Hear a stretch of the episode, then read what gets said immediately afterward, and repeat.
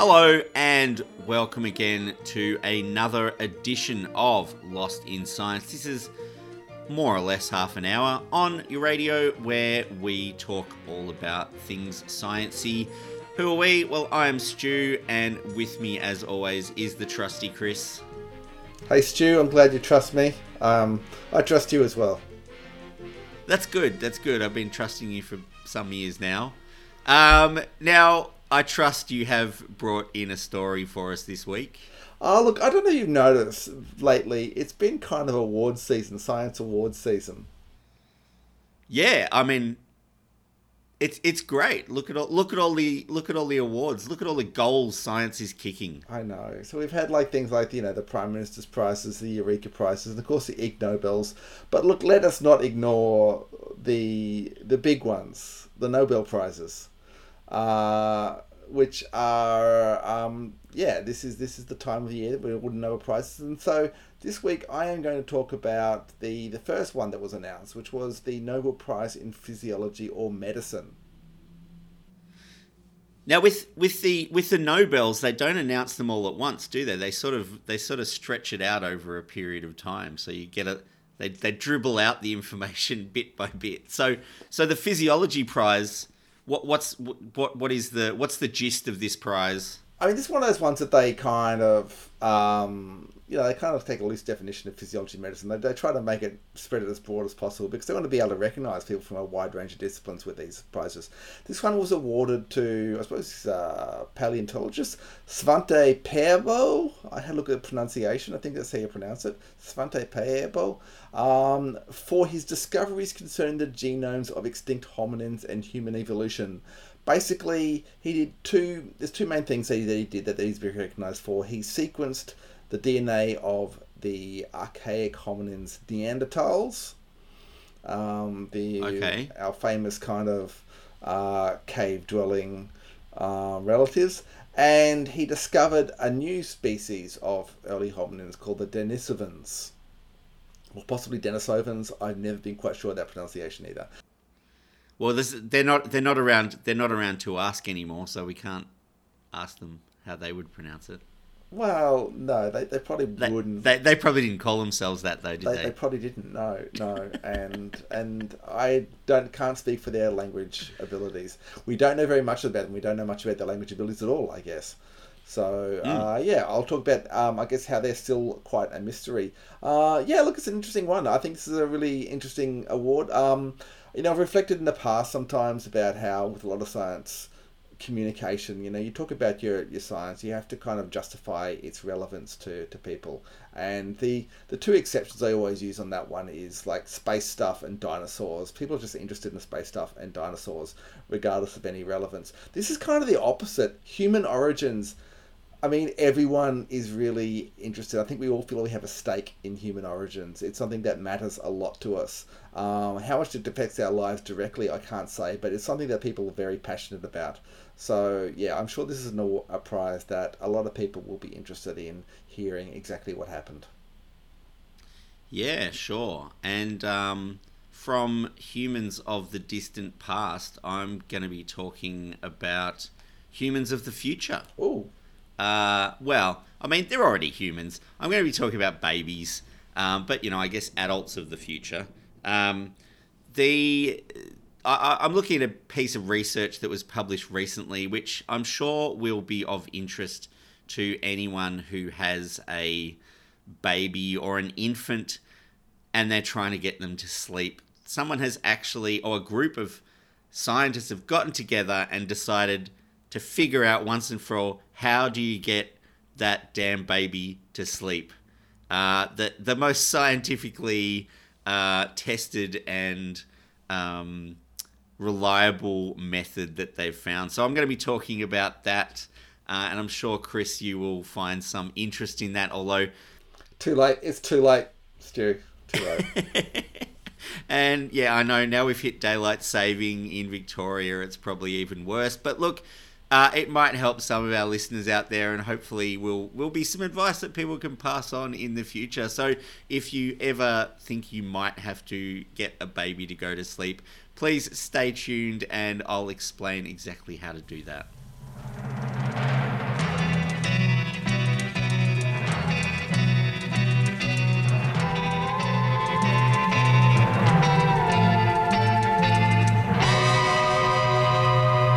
All right, yes, you listen to Lost in Science, and we are all excited about Nobel Prize season. And as I said, the first prize now, we probably won't go through them all, I think. Um, you know, sometimes they're a bit obscure, some of the Nobel Prizes, and a bit harder to relate to. But this one, the Nobel Prize in Physiology and Medicine for 2022, is quite a doozy. Um, as I said in the introduction, it was awarded to Svante Pääbo. Um, again, in pronunciation there, he, the name is spelled P double A B O, but the both of the A's in the surname have umlauts over them. So it's a challenging one to our English speaking uh, ears, to eyes. Our, to our to our accent free written language in English. Yeah, That's right. That's right. Um, but yes, so uh, as I said, he has working on uh, discoveries relating to extinct hominins, which are, I guess, species related to us, the Homo sapiens. Um, now, the ones that he discovered, he talked about were the, uh, the Neanderthals and the um, the Denisovans. Now, the Neanderthals probably everyone has heard of those at least. Um, they're quite the most famous kind of cave people that you might have heard of. They're kind of the stereotype of the ancient humans. Yeah, and also, I mean, some, somewhat used as an insult. I think if if someone is described, so a modern person described as a Neanderthal is often, you know, you're suggesting that they're a bit backwards and not really up with it, and you know, it's not a very nice thing to call someone. Isn't it though, Stu? We'll get to that. Um, but yeah, like they are the classic ones. So they are named after the Neanderthal Valley in German, and they were they were discovered fairly early. The first remains were actually discovered in the early 19th century. Um, so they've been known for a long time. Of course, people thought they were humans at first, but it took a while. About the mid 19th century, they realised that they were a bit different normal humans. And then it's something that was um, picked up once we had a better understanding of evolution.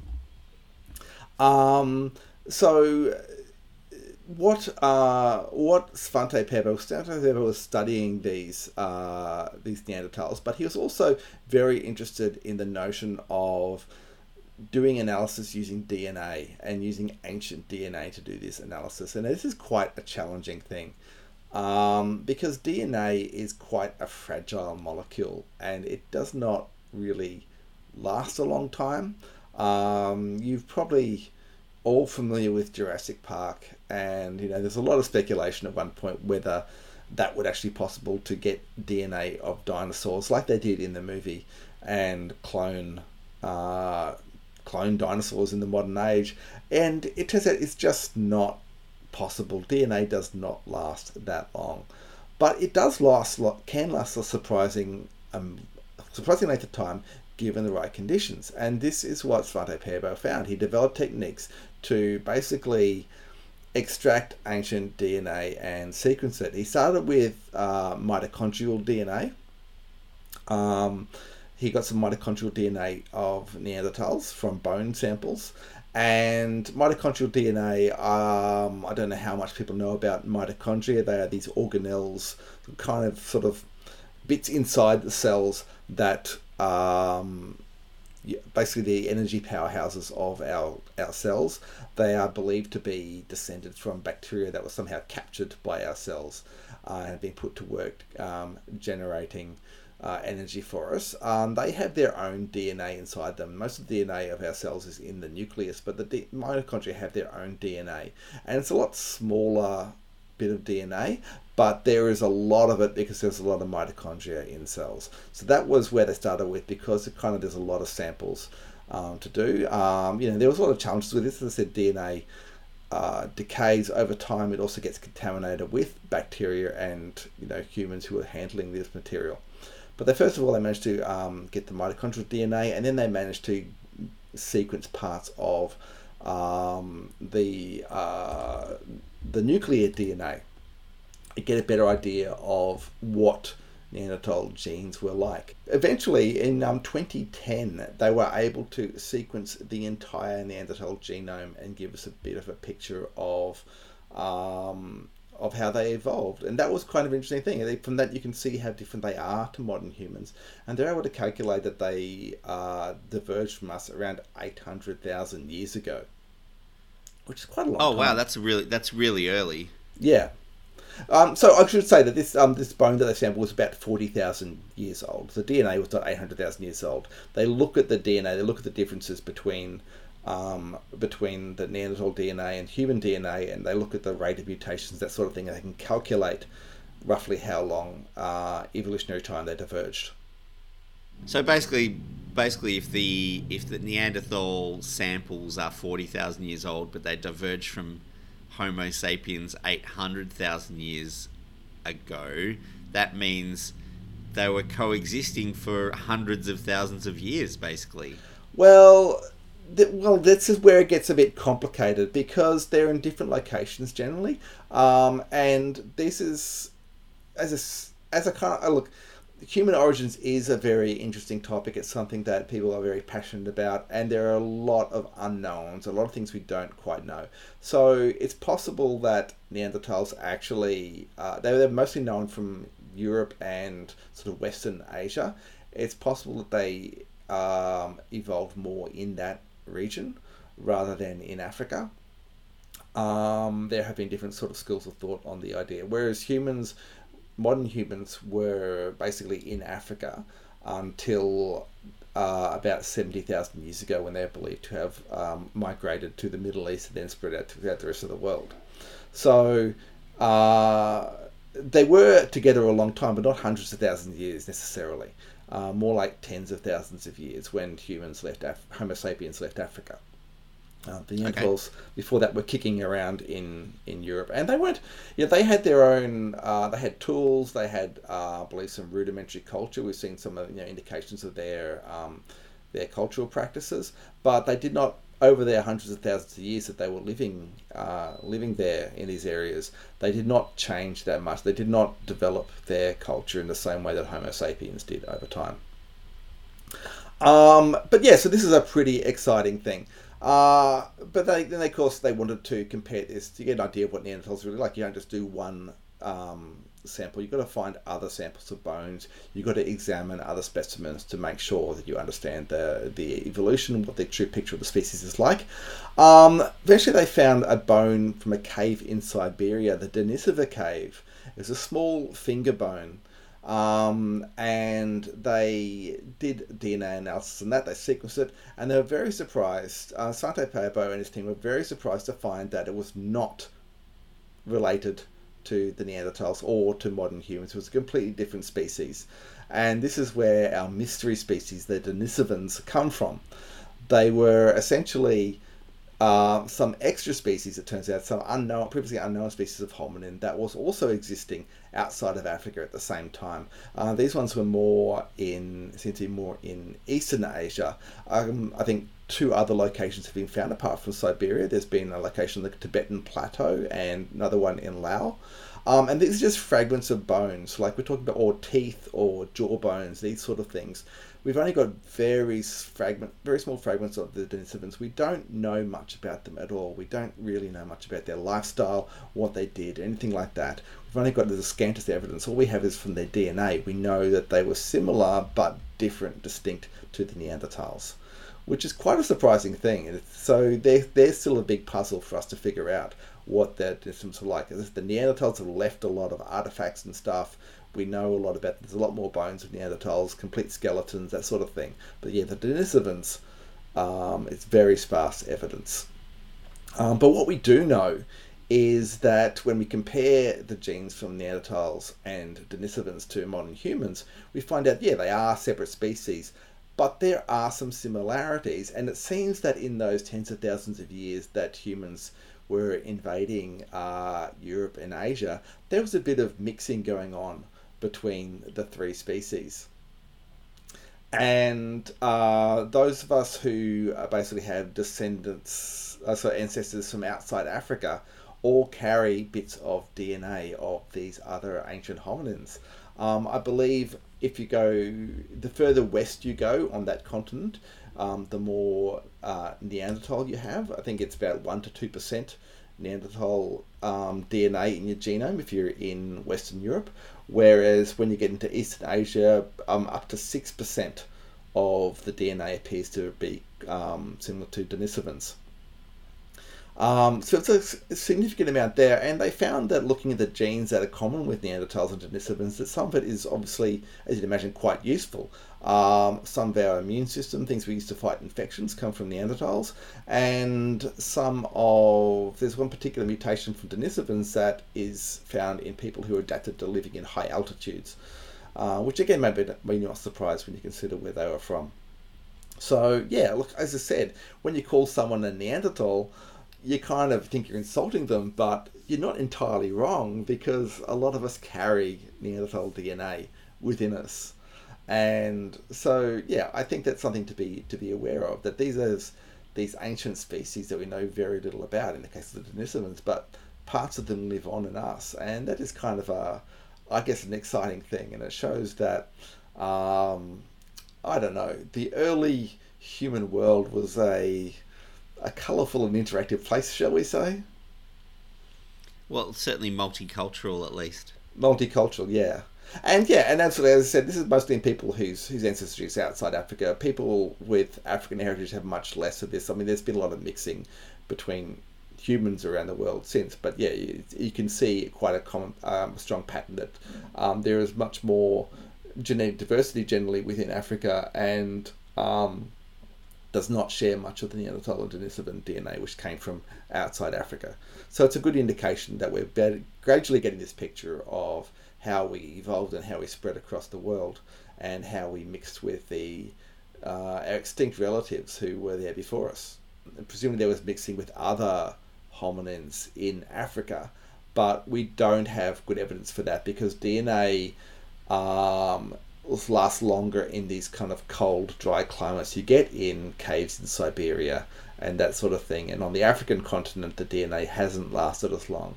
So until we get some ancient DNA, more ancient DNA from Africa, uh, we're a bit in the dark of how we evolved. Well, we can see certainly um, what the Denisovans and Neanderthals were like uh, forty thousand years ago. We're less clear on what humans were like at that at that time frame. Well, yeah, it makes sense. You can only compare to something you've got, and if we don't have that sample, then we can't really match. Exactly, exactly. We? But you know, technology will improve, and maybe we'll eventually be able to resurrect some ancient DNA from some of our other ancestors in other parts of the world. I think we're lost. We're not lost. Not even any short-range radio signals yet, except for a single, very powerful radio emission. Of course, a transmitter of that sort isn't exactly standard equipment. Science and technology must be absolutely mind-boggling. Of course, that's uh, it's mostly on the theoretical side. Well, so far. Across Australia on the Community Radio Network, you're listening to Lost in Science. You are listening to Lost in Science. Now, we often hear people say things that criticise science for not doing enough to solve the problems of everyday people, as in, they can put a man on the moon, but they can't solve peak hour traffic.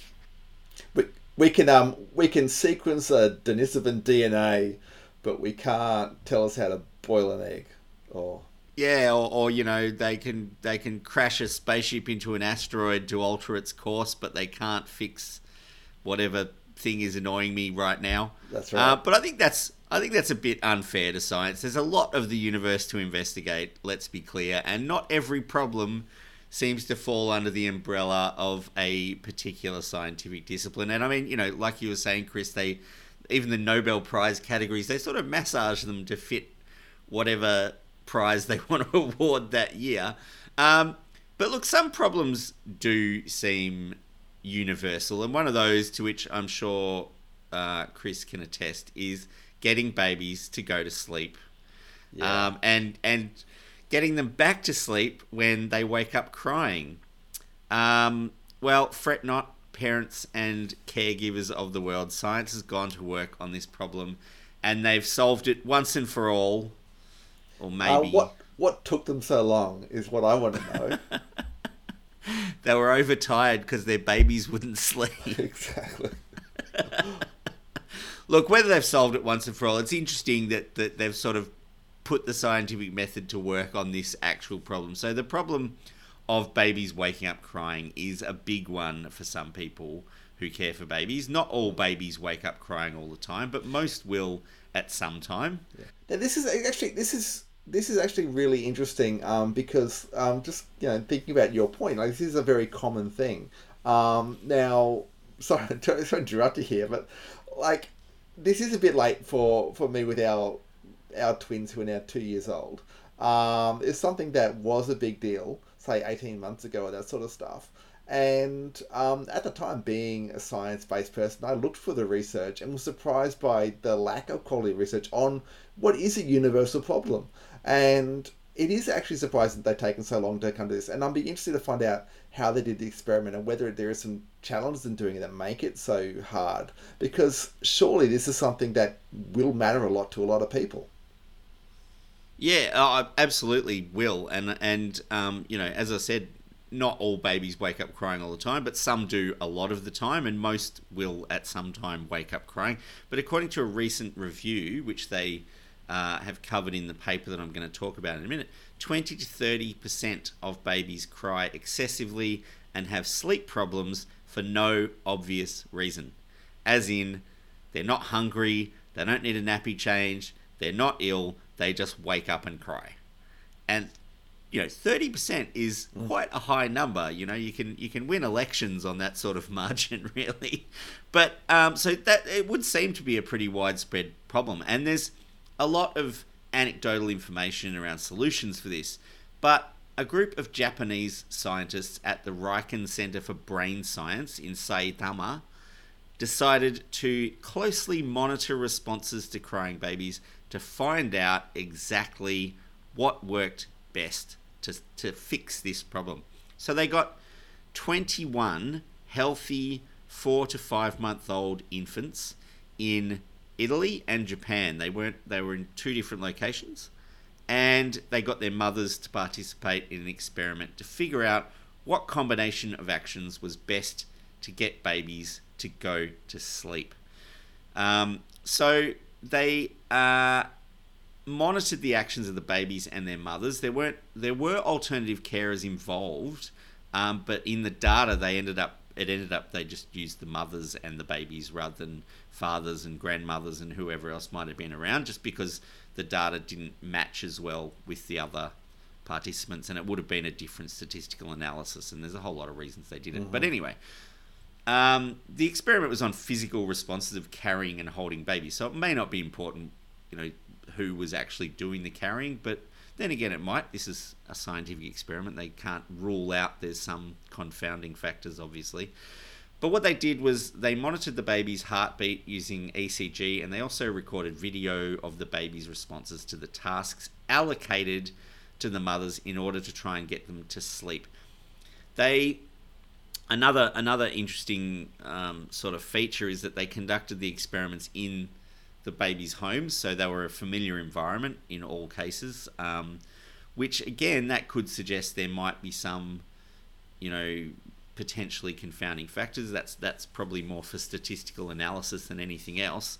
Um, and they also prepared the areas so they were, they were kind of as as similar as they could make them, but they got all the furniture out of the way and stuff so people could walk around and, and do this experiment without falling over things and with you know concentrating on on the baby and not on you know tripping over uh, nappy bags or whatever that might have been there. So uh, they tested four actions and they timed short versions of 30 seconds or long versions of five minutes of these actions, and they're pretty common uh, reactions to crying babies. It's almost like people have an instinct to do these things anyway. So the first one is holding the baby and walking around. That is that is an action that they measured. They measured holding the baby and sitting down. Mm-hmm. They measured laying the baby in a stationary cot or bed. And the fourth one was they laid the baby in a movable bed like a stroller or a rocking cradle. Ah, yeah, yeah. And and they moved the cradle or they moved the stroller to sort of create the motion. Yeah, very very popular things to sell parents. Those kind of rocking cradles. Yeah. Absolutely, and bouncinets and all sorts of stuff Yeah. to keep keep the baby moving. So what they found from their analysis was that holding a baby sitting down or holding a baby standing still didn't have much effect on a crying baby. So just the mother just holding the baby, it doesn't stop the baby crying according to the analysis. Um, but that if you walk around holding the crying baby, it will stop the baby crying and Uh-huh. promote sleep in the crying baby. But they also found that non crying babies were not more likely to sleep while being carried. Oh, So I thought that that's an interesting finding that they found if the baby's not crying, doesn't matter if you're walking around and carrying the baby, it's not more likely to go as, to fall asleep. So the crying might be linked to how tired the baby is, which is again another piece of you know, oh they're just too tired or whatever. You hear that from people when babies are crying for no apparent reason. Um, so the other the other part about these tests is they were carried out during the day when the babies were normally awake. So it was only, you know, if they're normally awake and they're not crying, walking around, you can carry a baby and show it stuff and it'll just look around and okay. interact and, and that sort of thing. So it's that's kind of not surprising, but it, it is interesting that a crying baby is more likely to go to sleep if it's walking around with you, but a not crying baby is not more likely to go to sleep. I thought that was an interesting um, finding. Well, I guess if it's, if it's at sleep time and it's crying, because as you said, it, it's woken up and, you know, say it's woken up because, for whatever reason, and it's, it wants its comfort from its parent, then getting that comfort is going to put it back to sleep. Whereas an awake baby uh, is not going to be No, it, it wants put to to do sleep that stuff. way. Yeah, yeah. um, but they think they think this is uh, called a transport response, which is something that has been observed in animals that move their babies to comfort them. Like you know, even cats and things do that when they when they can't. You know, they they pick up their baby and they carry them somewhere else, and that calms down the baby. So there, there may be some innate response to this. But uh, in a finding that will come as no surprise to parents anywhere, laying down the baby resulted in either the baby going into deeper sleep or waking up completely. Uh, And I can see by the look on Chris's face that he does know that that is exactly what happens. Yeah. And there's no real, there's no real predicting. Um, so you know you've got to put them down eventually because you've got to do other things like possibly even go to sleep yourself. Um, but often, often they'll go to sleep completely or they'll wake up and you've got to go through the whole process again or some other process or some other combination what they did find was that a combination of a five minute carrying and moving with the baby yeah. followed by five to eight minutes sitting with the baby resulted them into successfully going to sleep when you put them back in their bed more Aha. often than more often than not so you carry them around you're moving around with them for five minutes or so you sit down with them and keep holding them still for five to eight minutes and then put them in their bed that is the most or that had the most successful getting the baby to sleep results of all of the combinations of actions that people were taking. Right, so you sort of calm them, get them to sleep, and then you don't put them in the bed straight away. You let them settle further, get deeper into sleep, holding them, and then you put them in.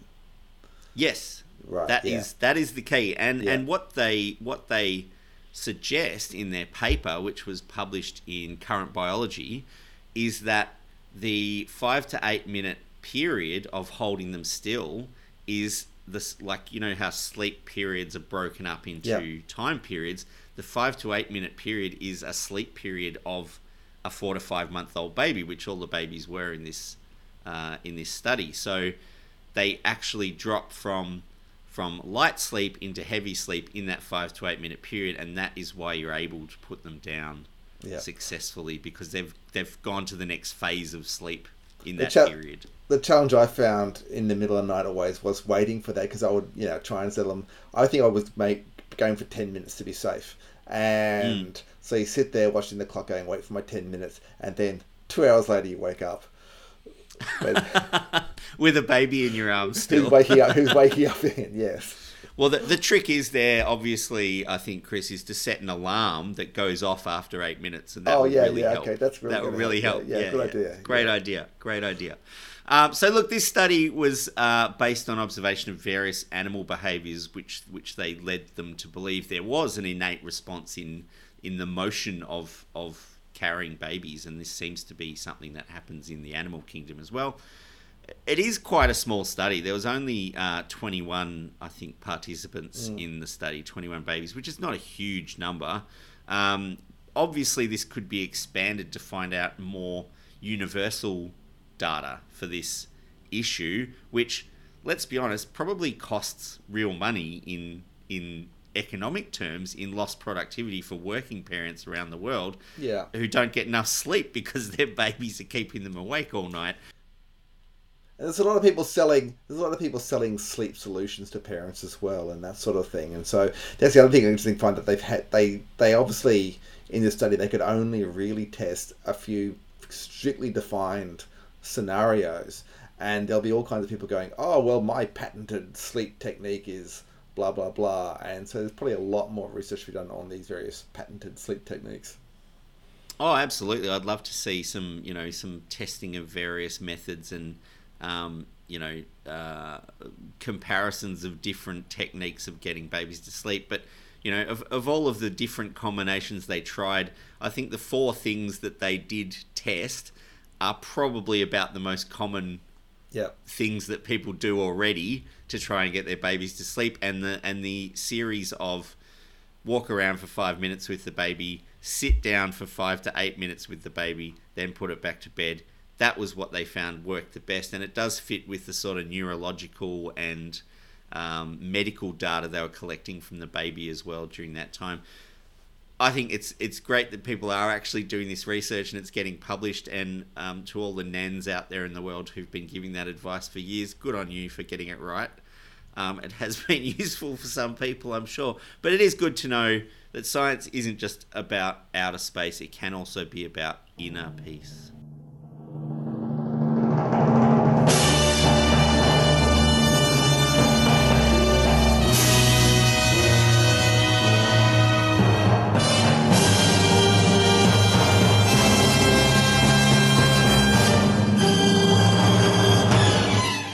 That is all we have time for this week on Lost in Science. Thank you for joining us in Getting Lost. If you have any questions or suggestions for the team, get in touch with us by email. We are lostinsci at gmail.com. You can send cheap tweets to us at Lost in Science 1 on Twitter, or you can find us on the ubiquitous Facebook. Lost in Science is recorded at the studios of 3CR in Melbourne on the land of the Kulin Nation and is broadcast across Australia on the Community Radio Network with the assistance of the Community Broadcasting Foundation. You can find a podcast version of the show on 3cr.org.au or you can tune in the way you did this week when we return in our usual time slot to get Lost in Science!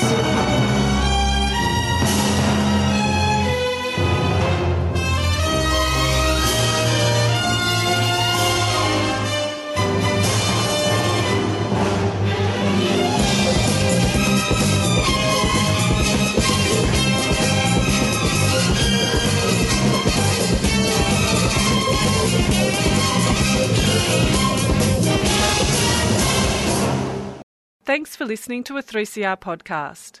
3CR is an independent community radio station based in Melbourne, Australia.